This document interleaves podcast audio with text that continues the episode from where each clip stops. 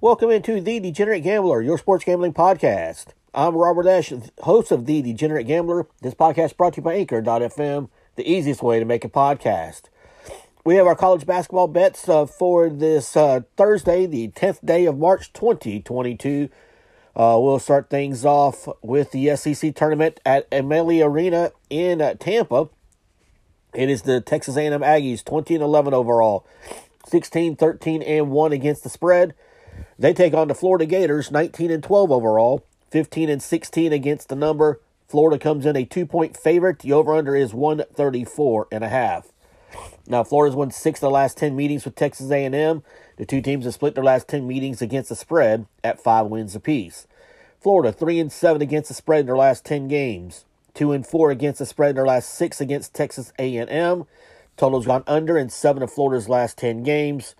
Uh, total's gone under in Florida and 7 of Florida's last 10 games against SEC opponents. And the total's gone over in 4 of Florida's last 5 games played in March. Texas A&M 5 and 1 against the spread in their last 6 games. Uh, 5 and 1 against the spread in their last 6 against SEC opponents. Uh, total's gone over in 4 of Texas A&M's last 5 games. Total's gone over in 5 of Texas A&M's last 7 games played in March. Total's gone over in 7 of Texas A&M's last 8 games while playing as an underdog. Now these two teams met February 15th in College Station. Texas A&M fouled on a three-point shot with about 17 seconds left. They hit three free throws. They knocked off Florida by the final 56 to 55. Now Florida's coming off a 71-63 home loss on Saturday to Kentucky that snapped a modest two-game winning streak for the Gators. Meanwhile, Texas A&M has won four in a row in five of six. They won on Saturday over Mississippi State 67 to 64.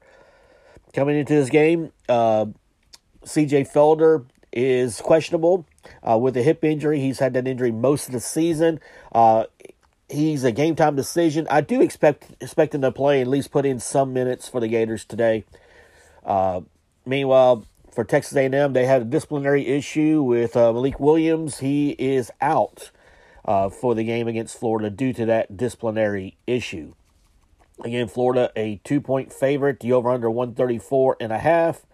And we're going to go with the under 134 and a half in Florida, Texas A&M. Now both teams average right around 72, 73 points per game. Uh, but defensively is where both these teams uh, really uh, butter their bread. A&M gives up just 66. Both teams actually give up about 66 points per contest, which, by the way, nationally is in the top 100 in defense. So I think defense is the name of the game here. And we've seen a lot of unders hit in conference tournaments so far.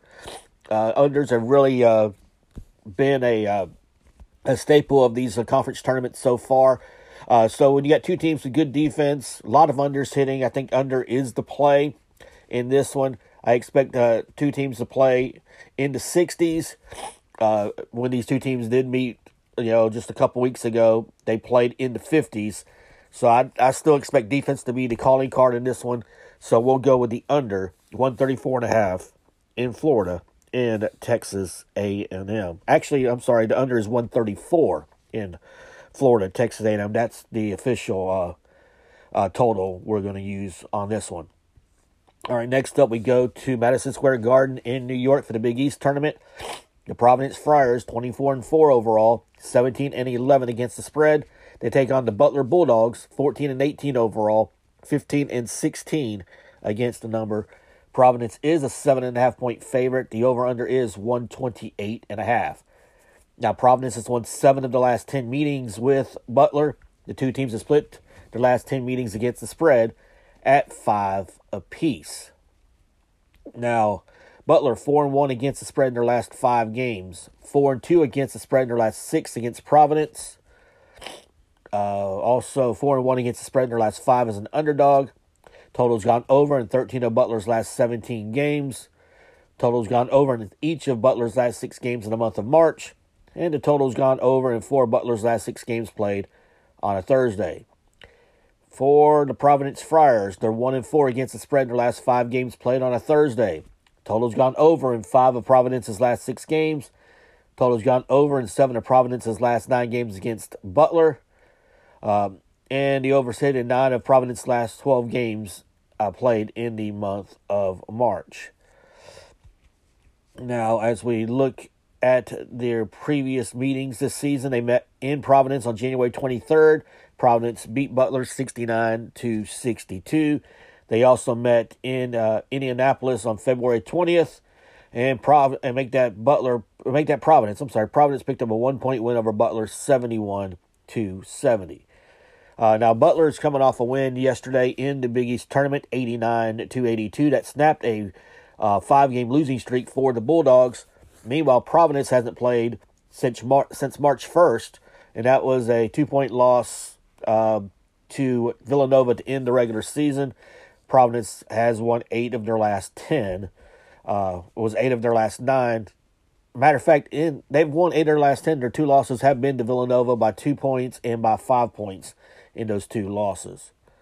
On the injury front, uh, Al Durham groin injury. He is probable uh, for the game against Butler's, but he will be expected to play. He will probably be in the starting lineup for this one. Now again, Providence is a seven and a half point favorite. The over under is one twenty eight and a half. And a half, and we're going to go with Providence minus seven and a half in this one. I think the Pri- the Friars are proven to be one of the best teams in the country this season. Uh, now they are the kings of close games, and seven and a half doesn't really say it's going to be a close game. Uh, I do think Providence pushes it past the seven and a half at the free throw line in this one. Uh, these two teams have played. They played a seven point game and a one point game so far this season. Uh, but Butler struggles to score the basketball, and I think that's the difference in this one. Butler, 297th in shooting, 310th in three point percentage. Uh, they're actually shooting 69% for the free throw line on top of that. I think points will be at a premium. I mean, if you want to lay somebody under 128 and a half, I wouldn't blame you to do for doing that. Uh, but Providence is actually pretty good uh, from the field. They're 79th in three point percentage uh, in the country at 35.5%. And they also uh, sh- uh, shoot the basketball at a 45% clip. So I think Providence's offense may be too much for the un, for the over under in this one, but I think it'll be more than enough for Providence to cover the spread. So give me Providence minus seven and a half against the Butler Bulldogs.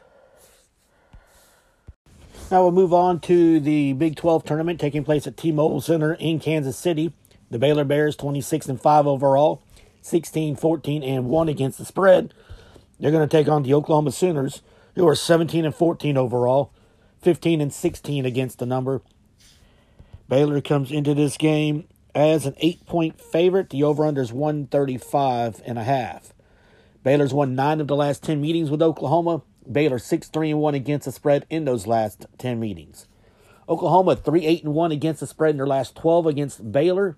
1 and 9 against the spread in their last 10 games played on a Thursday. Total's gone over in 6 of Oklahoma's last 9 games played in March. Baylor 2 and 4 against the spread in their last 6 games. Uh, 4 and 1 against the spread in their last 5 games played on a Thursday. Total's gone under in 7 of Baylor's last 8 games against Oklahoma. Total's gone over in 14 of Baylor's last 16 games played in the month of March. and the total's gone over in 8 of Baylor's last 9 games played on a Thursday.